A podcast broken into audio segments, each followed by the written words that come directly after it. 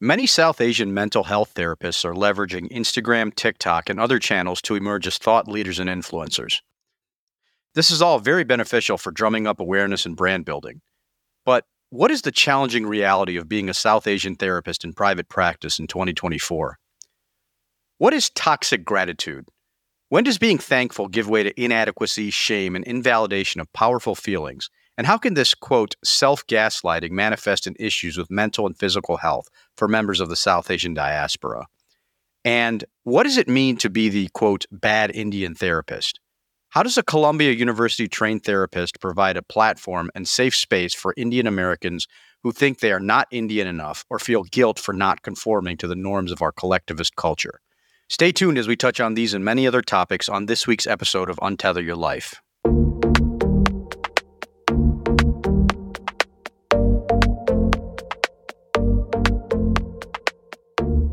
Welcome to Untether Your Life, a show that empowers you to break free of templates related to career, relationships, and managing mental and physical health, and looks at key issues impacting the South Asian diaspora. I am your host, Nikhil Torsekar, and I'm passionate about the power of conversation to catalyze change. This podcast takes aim squarely at the templates that many of us in the South Asian diaspora grew up with, around the ideal career path, marriage, and managing our mental health. It's therefore very gratifying to connect with others in the community who question the norms and fight against a status quo that has caused us great turmoil over the years. One of these iconoclasts is Tracy Vadakumchery, the, quote, bad Indian therapist. Tracy is a licensed therapist in New York, California, and Florida. She helps South Asian Americans who struggle with toxic guilt, shame, and cultural stress and trauma. She continues to challenge her own toxic guilt and shame as it relates to cultural norms about mental health. Tracy is currently taking on new clients in New York, California, and Florida. And with that, let's get untethered. So Tracy, again, it's great to have you on the show. Is there anything else you want to add beyond what I had shared there? No, I think that's pretty good. Great. So, yeah, I mean, I think as I was telling you before the show, what really drew my attention about your platform is just the title, The Bad Indian Therapist. You know, we live in a world where everyone's trying to be the best or good or greater, but you're kind of owning that term bad. So if you can talk to us a little bit about the rationale behind that, just the branding, The Bad Indian Therapist. The rationale behind calling myself The Bad Indian Therapist is that there's a lot of unwritten rules about what it means to fit in to the culture, about what's okay and what's not okay. And that sometimes we think that honoring your individual desires is a bad thing. Mm-hmm. It means like being part of a community, and that somehow it makes you less Indian, or it makes you whitewashed, or not Indian enough.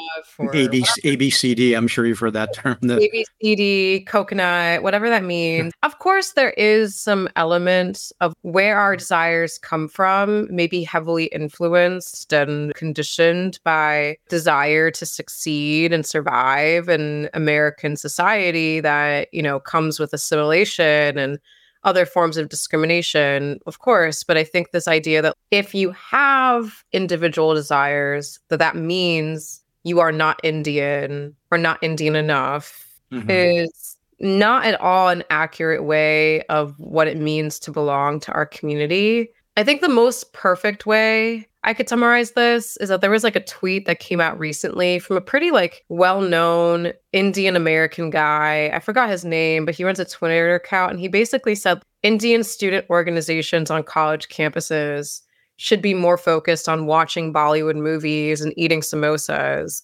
and not fighting for social justice. This was an Indian person who posted this? This was an Indian American man who posted this. And it kind of makes you question, well, is that what we're all about? Bollywood movies and samosas? Don't you think that's a little superficial? So for me, I call myself the bad Indian therapist because it's kind of a satirical take on this idea that there is any such thing as a good Indian. If I'm going to be a bad Indian for making it okay to be yourself and belong to a community, then so be it. I'm a bad Indian. And I like to call the people who follow me like South Asian misfit. Yeah, no, I love it. I mean, I think that resonates a lot, and it aligns with the mission of this podcast, which is, you know, untethering your life, because I think you can attest to this as well, is that I think we grew up with a lot of programming. We grew up with a lot of what I call templates for what it means to be a good member of the South Asian diaspora. You know, there's the get the top grades, there's the do million extracurriculars, get married, you know, all that stuff that really comes from a lot of these 50s sitcoms, you know, like Leave It to Beaver, just this very, yeah, like you said, a very whitewashed conception of what, quote unquote, making it in America is. And so, yeah, it's always very refreshing to come across people who are ripping up those templates and not necessarily maybe changing someone's opinion, but at least questioning it, because it's amazing that, you know, you and I both grew up in this country. And I don't know if you found this, but there are so many people who, even though they know the limitations and even though they know the scars that some of the scripts left on them, you know, in terms of our parents didn't really have a choice, right? They had to come here. And I'm not excusing this by any means, I'm just giving the context, but a lot of the decisions they made were shaped by that scarcity mindset and that need to survive in this brand new ecosystem that was completely foreign to them. And so I think with the collectivist mindset, there's a lot of tendency to excuse a lot of toxic behaviors. You know, like there's that auntie at the temple who always insults you about your weight or why you aren't going into the best colleges, et cetera. And so, yeah, I think that it is really good to connect with folks like yourself who are saying, hey, you know, this, we got to draw a line in the sand and no more of this BS that we were saddled with. And I guess that brings me to my next question in terms of kind of what brought you into your career as a mental health practitioner, but also just, you know, kind of like how the cultural component factored into that. Because as you know, I mean, South Asians, I think mental health has been, it's kind of a new concept, right? It was always sort of seen traditionally as a Western or white person thing. You know, we really didn't look at mental health, but I would love if you could add some context to that, Tracy, in terms of your upbringing and your background and how that factored into that decision. I'm the therapist for the South Asian misfits who feel like they're the black sheep of the family, who march to the beat of their own drummer, were the runt of the household. And that's who I was.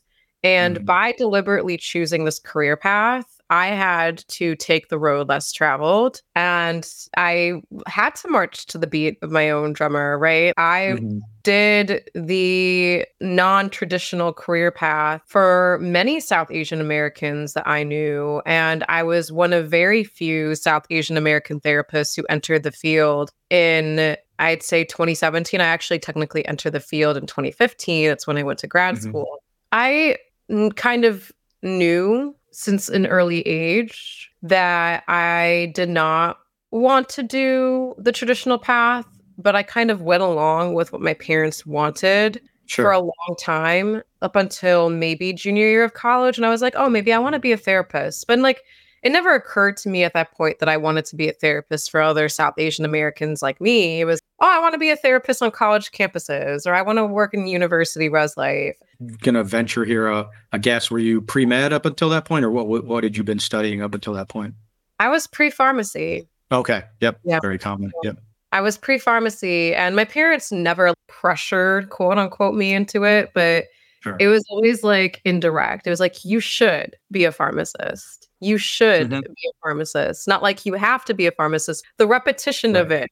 Gentle nudge. Or it not so gentle, maybe. Yeah. It enforces a message. So that shoulder tapping to kind of like get you to do it. And when I first started out in this field, it didn't occur to me that maybe there are other South Asian Americans who need a voice from someone like me until maybe about 2 years ago. And I didn't think that I was going to get any South Asian American clients, because when I first created a southasiantherapists.org profile, I was like, okay, I'll give this a shot. I don't think Indian people go to therapy. That was very much my, and specifically Indian. That was your mindset at the time, you're saying. Specifically Indian people don't go to therapy. And that was me as an Indian American therapist believing this. Sure. Because I never got, an Indian American client. Well, I shouldn't say never.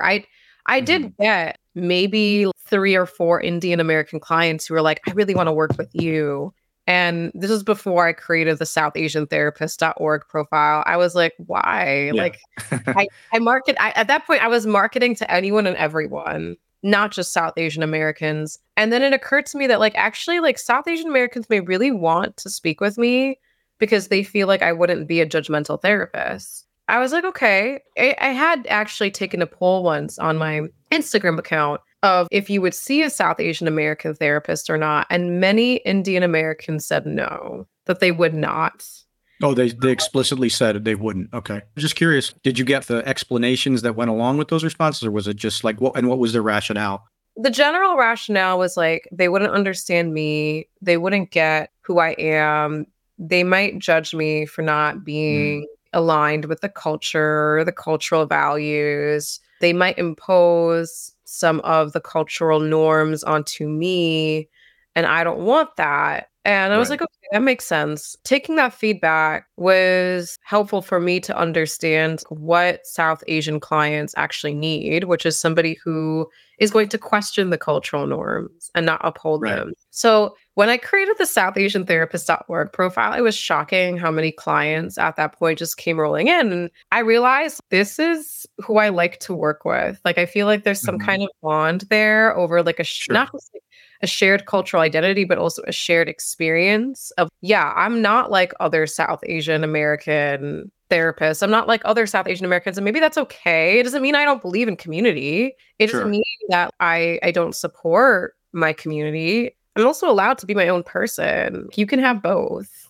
And my big thing, because I think there's like so much criticism over, especially in the therapist community, there's a lot of criticism about being so focused on the individual instead of community. And I think that living in America kind of teaches us that individualism and community clash. I don't think it's like a binary option, right? Yeah. Right. And I think that individuality and community can coincide with each other and have, for lack of a better word, a symbiotic relationship. There's nothing wrong with having community. Think of it as a continuity, right? Or as a continuum, because one of the guests we had on our show previously, her name is Nilou Carr. She is an executive coach, really interesting platform she has. She has this notion of the I-we speedometer, where it's like in certain contexts, you have to embrace that individualistic frame of reference, right? You have to champion yourself. And her book is called Be Your Own Cheerleader. And then there's other contexts, especially in the South Asian diaspora, where you do have to don't just like defer to the herd per se, but you do have to acknowledge that a lot of these decisions, a lot of these norms are informed by a broader, more collectivist mindset. But yeah, absolutely. I don't think it's an either or type thing, but go ahead. I would love to learn more about the I-we speedometer. I think that's a great concept. I think that one of the greatest traits that we have is that we're so attuned to other people's needs and other people's emotions, right? Like that's part of being a community. But because we're so attuned to other people's needs, we don't stop to question what our community is saying is even okay. It's good to be attuned to somebody else's needs, but you also have to question their values. You know, it's good to have community, but you also have to question who your community is. Look around you, look at their beliefs, look at their values, look at their character.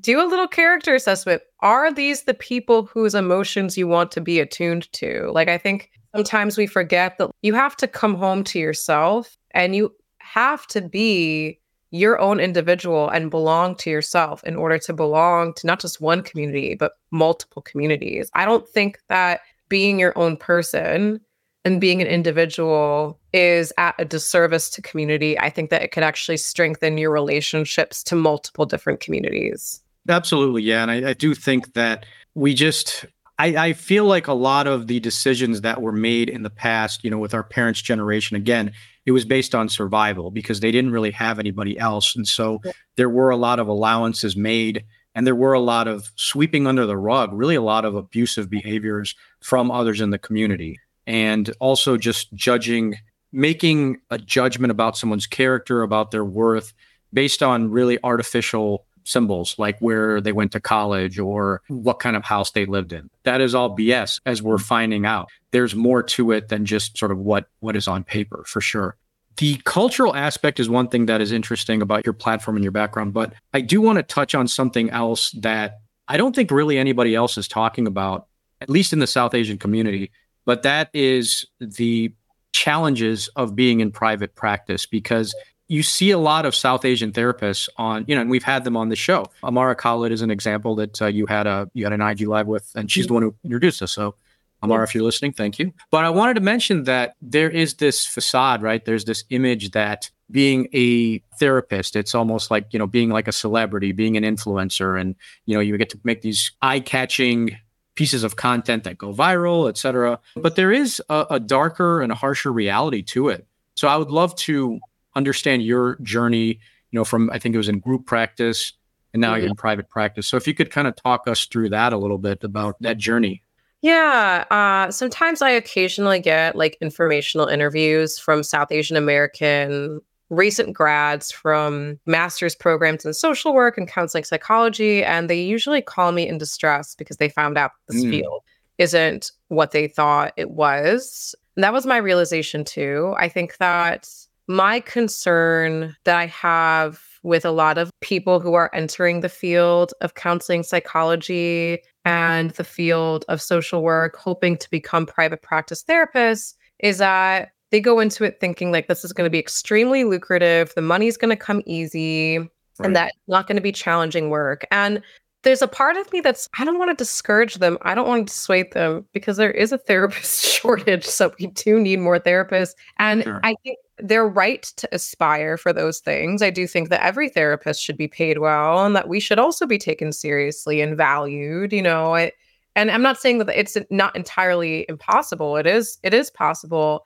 I also think that there's a part of me that's like, I don't want them to come into this bright-eyed and pushy-tailed and then be let down. Disillusioned. Yeah, exactly. I don't want them to become disillusioned. Exactly. So there's a part of me that's like, I want to manage expectations. I went into this field thinking that I was going to be a therapist on college campuses. I got my master's in psychology in New York from Columbia, which is a really great school, but you know, I ended up not working in a college setting because most of the college campuses in New York State, they want to hire either a licensed clinical social worker with like 10 plus years of experience or somebody with a PhD, someone with massive debt, years of experience to not even be paid enough to like pay off their student loans. It was hard for me to even find a hospital job for the most part because they mostly wanted social workers. And I was warned towards like the end of my grad school that your first job is not going to be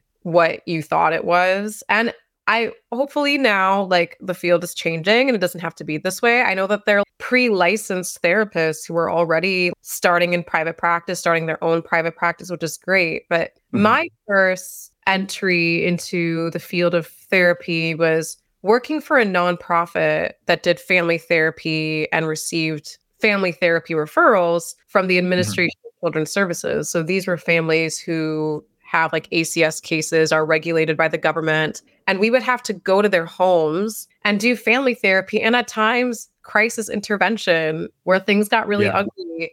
And also sometimes having to call 911 or get someone hospitalized or even call ACS again and report another case of suspected child abuse and neglect. I was also doing case management. Like, this is not what I said before.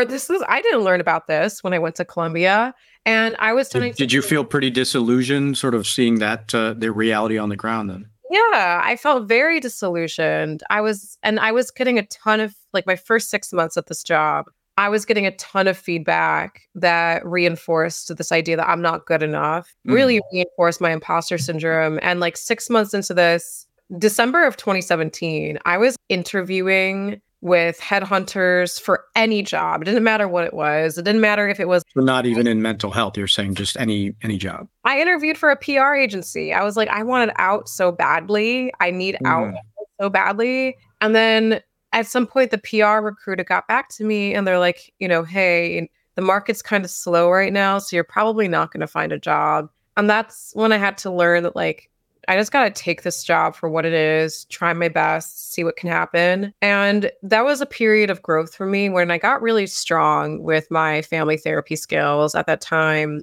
But it wasn't a walk in the park. It wasn't a cakewalk. I was burned out because that's what happens, is that usually the places that are hiring that will give pre-licensed therapists the clinical hours they need to apply for licensure also give you stable benefits with health insurance, dental insurance, retirement plan, you name it.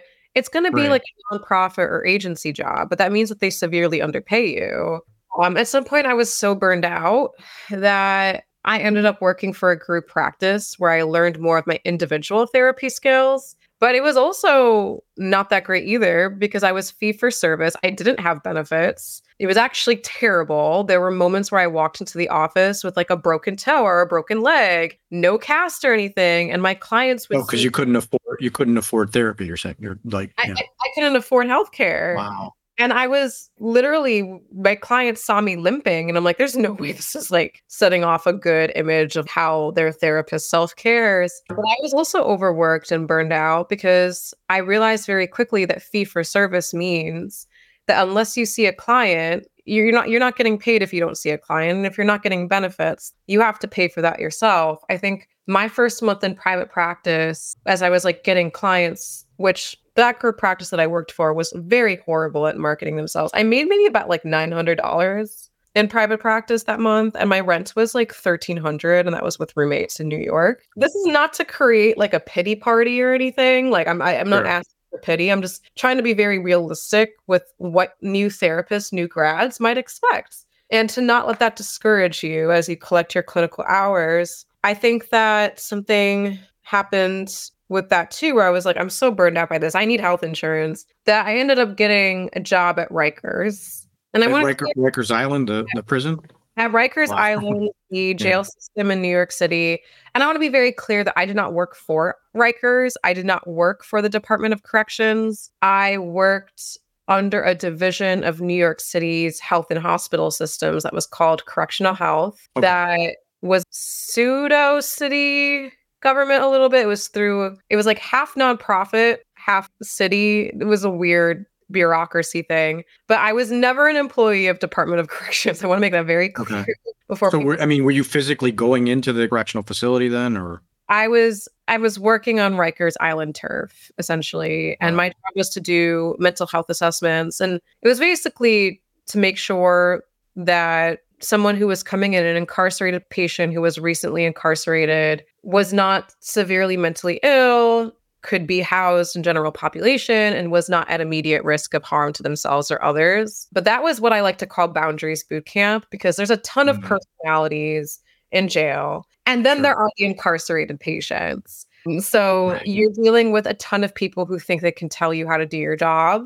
People who don't have anywhere near your level of experience, who think we're education, think they can tell you how to do your job. And I was just curious, what was that like as a South Asian? Sorry to interrupt, but what was that like as a South Asian? I mean, I can imagine there's probably not a lot of South Asians in that environment, or were there? I was just curious. Maybe like one or two, but not really. I think that most of my colleagues were Caribbean, Afro-Caribbean. I think that I was probably the only staff member I knew who was South Asian American. And now I'm a little bit bigger. I weight lift now, but back then I used to be very tiny, and it was very well known to everyone that I was tiny. So I would deliberately have to dress a certain way, just make it, it's a different world. You can't, you're a woman working in jail. You can't dress as feminine as you would like. So I have to make it very clear that I'm to be taken seriously. And I think that there were a lot of misconceptions, that a lot of implicit biases that people held about me, because they're like, oh, this small Indian girl with glasses, you know, she's not going to talk back. She's not going to be firm with me. And then I'd be firm with people and it would get me into a lot of trouble. I remember I would get the arguments with captains who don't have nearly, like, these are like captains who aren't my boss. I don't work for them. I don't work for the Department of Corrections, but like captains who would literally tell me how to do my job, would often try and get me to do something that would deliberately go against my license. I would tell them this is not my job. I would just say, it's not my job. This is not what I do. That's a completely different department. And then those captains went and told my boss that she's angry and aggressive. She's disrespectful. So I often had to get into arguments and stand up for myself, because there were perceptions that like, oh, she's just like this small little South Asian girl. She's not going to argue or talk back. She's like good work for me. Take it. And when they found that I wasn't going to take it, suddenly I'm angry and aggressive. All hell broke loose. Right. And how long were you at Rikers then? I was at Rikers from September 2019 up until February 2021. So I was there also during COVID. But you know what? It gave me thicker skin. It also showed me just how much privilege I had because I got to know people who were vastly different from me. To your point about how like there's not a lot of South Asian Americans in this field working with me, I realized that I have been to places that most Malayali Indian people have never been. Most Malayali Indian Americans I know would never step foot in. And then some of these Malayali Indian Americans are telling me what to do with my life. So it's like, right. You don't know shit about life. You have not been where I've been. You have not gotten to know the people that I've gotten to know. So you can't tell me shit about life. It gave that thicker skin. You felt more empowered sort of having been through that trial by fire and really having to assert yourself in a environment that and I mean, I think South Asian women, it's a very challenging thing because there is this, I think you had mentioned like fetishization of this and this projection of this image of being submissive. And there's this sense like, oh, you have it so much better here. Why don't you just sort of be happy with what you're given as opposed to asserting yourself? And that's, I'm sure that was pretty jarring. Now then, so after Rikers was that, and that was the transition into the Bad Indian Therapist, or what was the sort of the next after that trial by fire, so to speak? So after Rikers, I was doing private practice part-time around the time that I left Rikers. And then I think I started taking it on full-time probably a couple months after that. I was doing something else on the side that didn't pan out. And then November 2021, suddenly found myself full time. And that's when I started to realize I have a real knack for helping South Asian Americans just like me who are too afraid of setting boundaries or what setting boundaries can mean. And you used a term that I thought was really like accurate, which is like trial by fire, right? And also like the toxic gratitude that we often... I was just going to ask about that. I was hoping we can touch on that as well.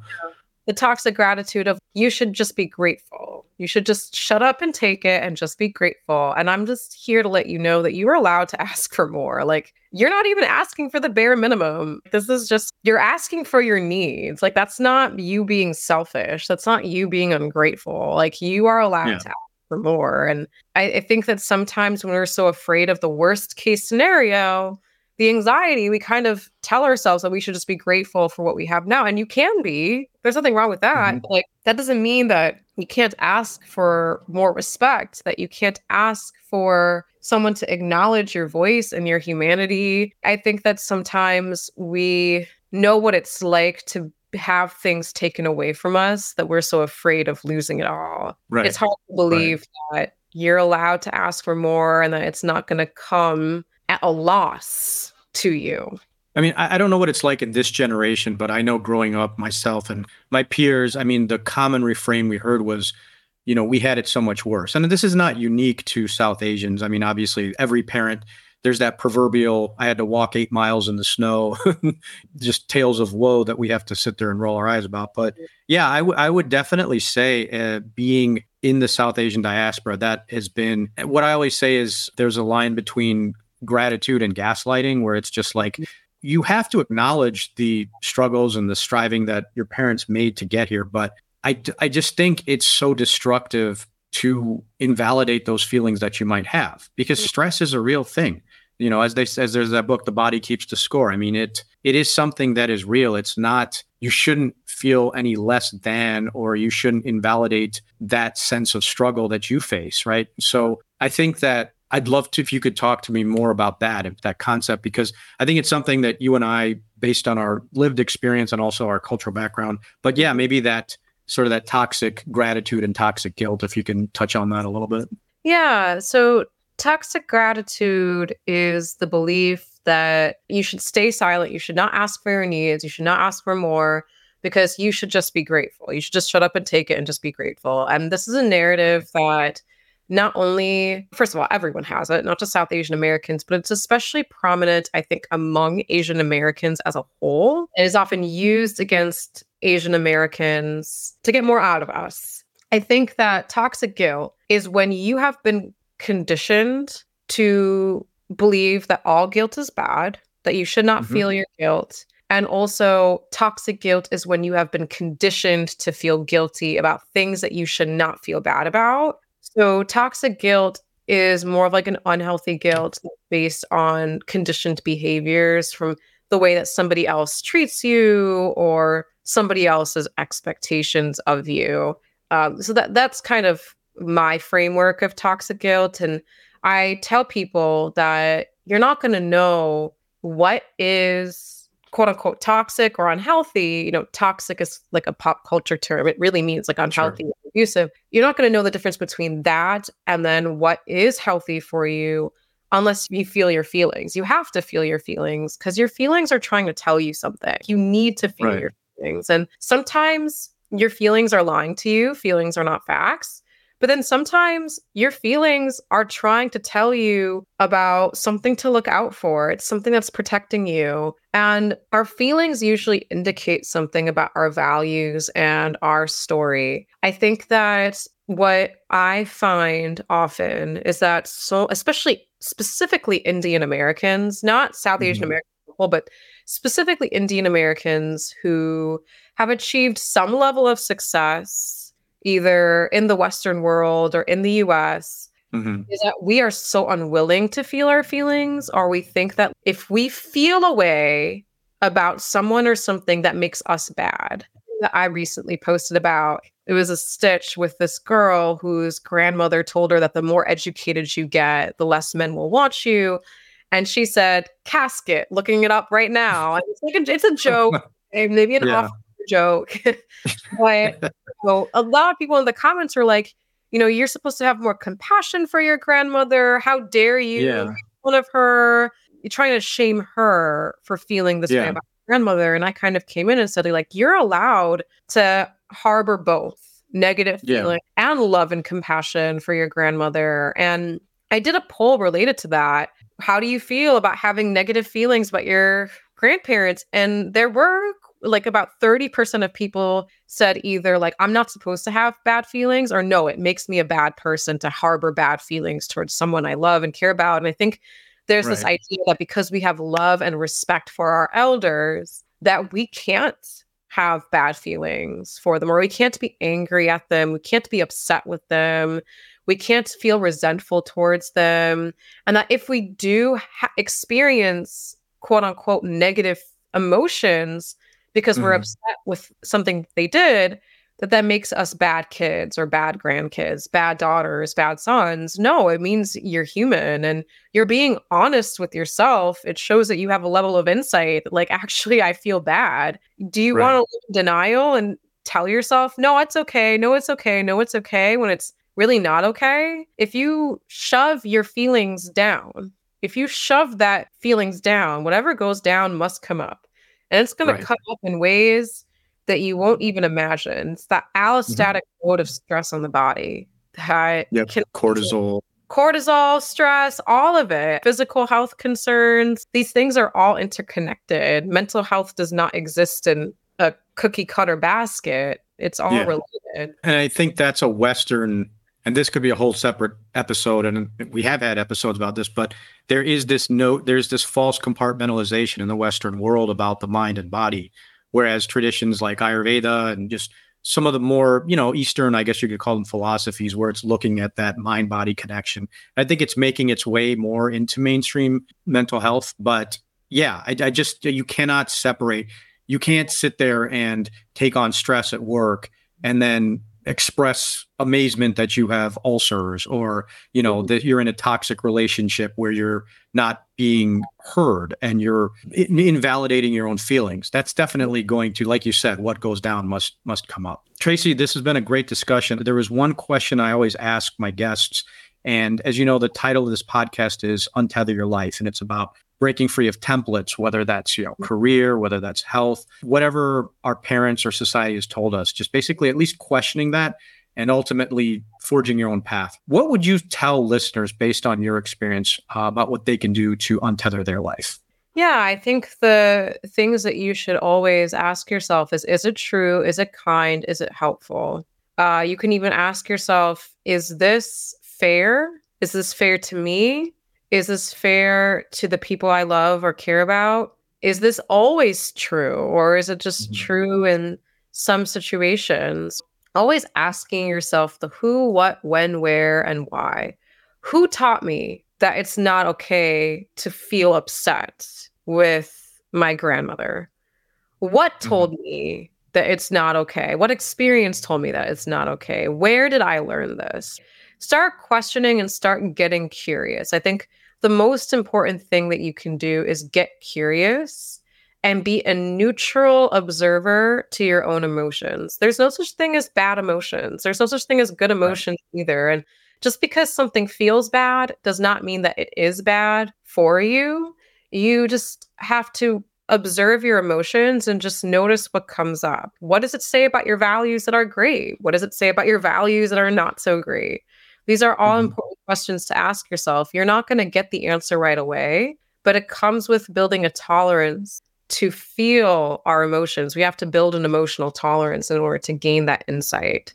Absolutely. Yeah. And I think that stepping back and just not getting so enmeshed, because that's what I think as South Asians, because of the pressure that we put under ourselves and the pressure, the scripts that we've grown up with, there is that aversion and there's that, let's just grind through it. Let's just put our nose to the grindstone, keep our head down. And as we know, this model minority myth, this model minority doesn't turn out to be so model after all. Tracy, again, it was great having you on the show. If people are looking to get a hold of you or learn more about your services, where can we point them? Yeah, you can visit my website, thebadindiantherapist.com. There should be a link there where you can schedule a free intro call with me if you live in New York, California, or Florida. So just visit my website, thebadindiantherapist.com. You can also follow me at The Bad Indian Therapist on Instagram, TikTok, and Threads. Well, thank you so much again, Tracy. And we look forward to keeping the discussion going. Thank you so much for having me.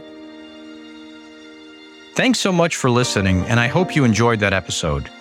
For more of these types of conversations, please visit us at untetheryourlife.co. You can also find us on Instagram at untetheryourlife, as well as on Apple, Spotify, and other platforms by searching for Untether Your Life. And if you did enjoy this episode, please leave us a review or share it with someone who might also benefit. Thanks, and until the next time we meet, stay untethered.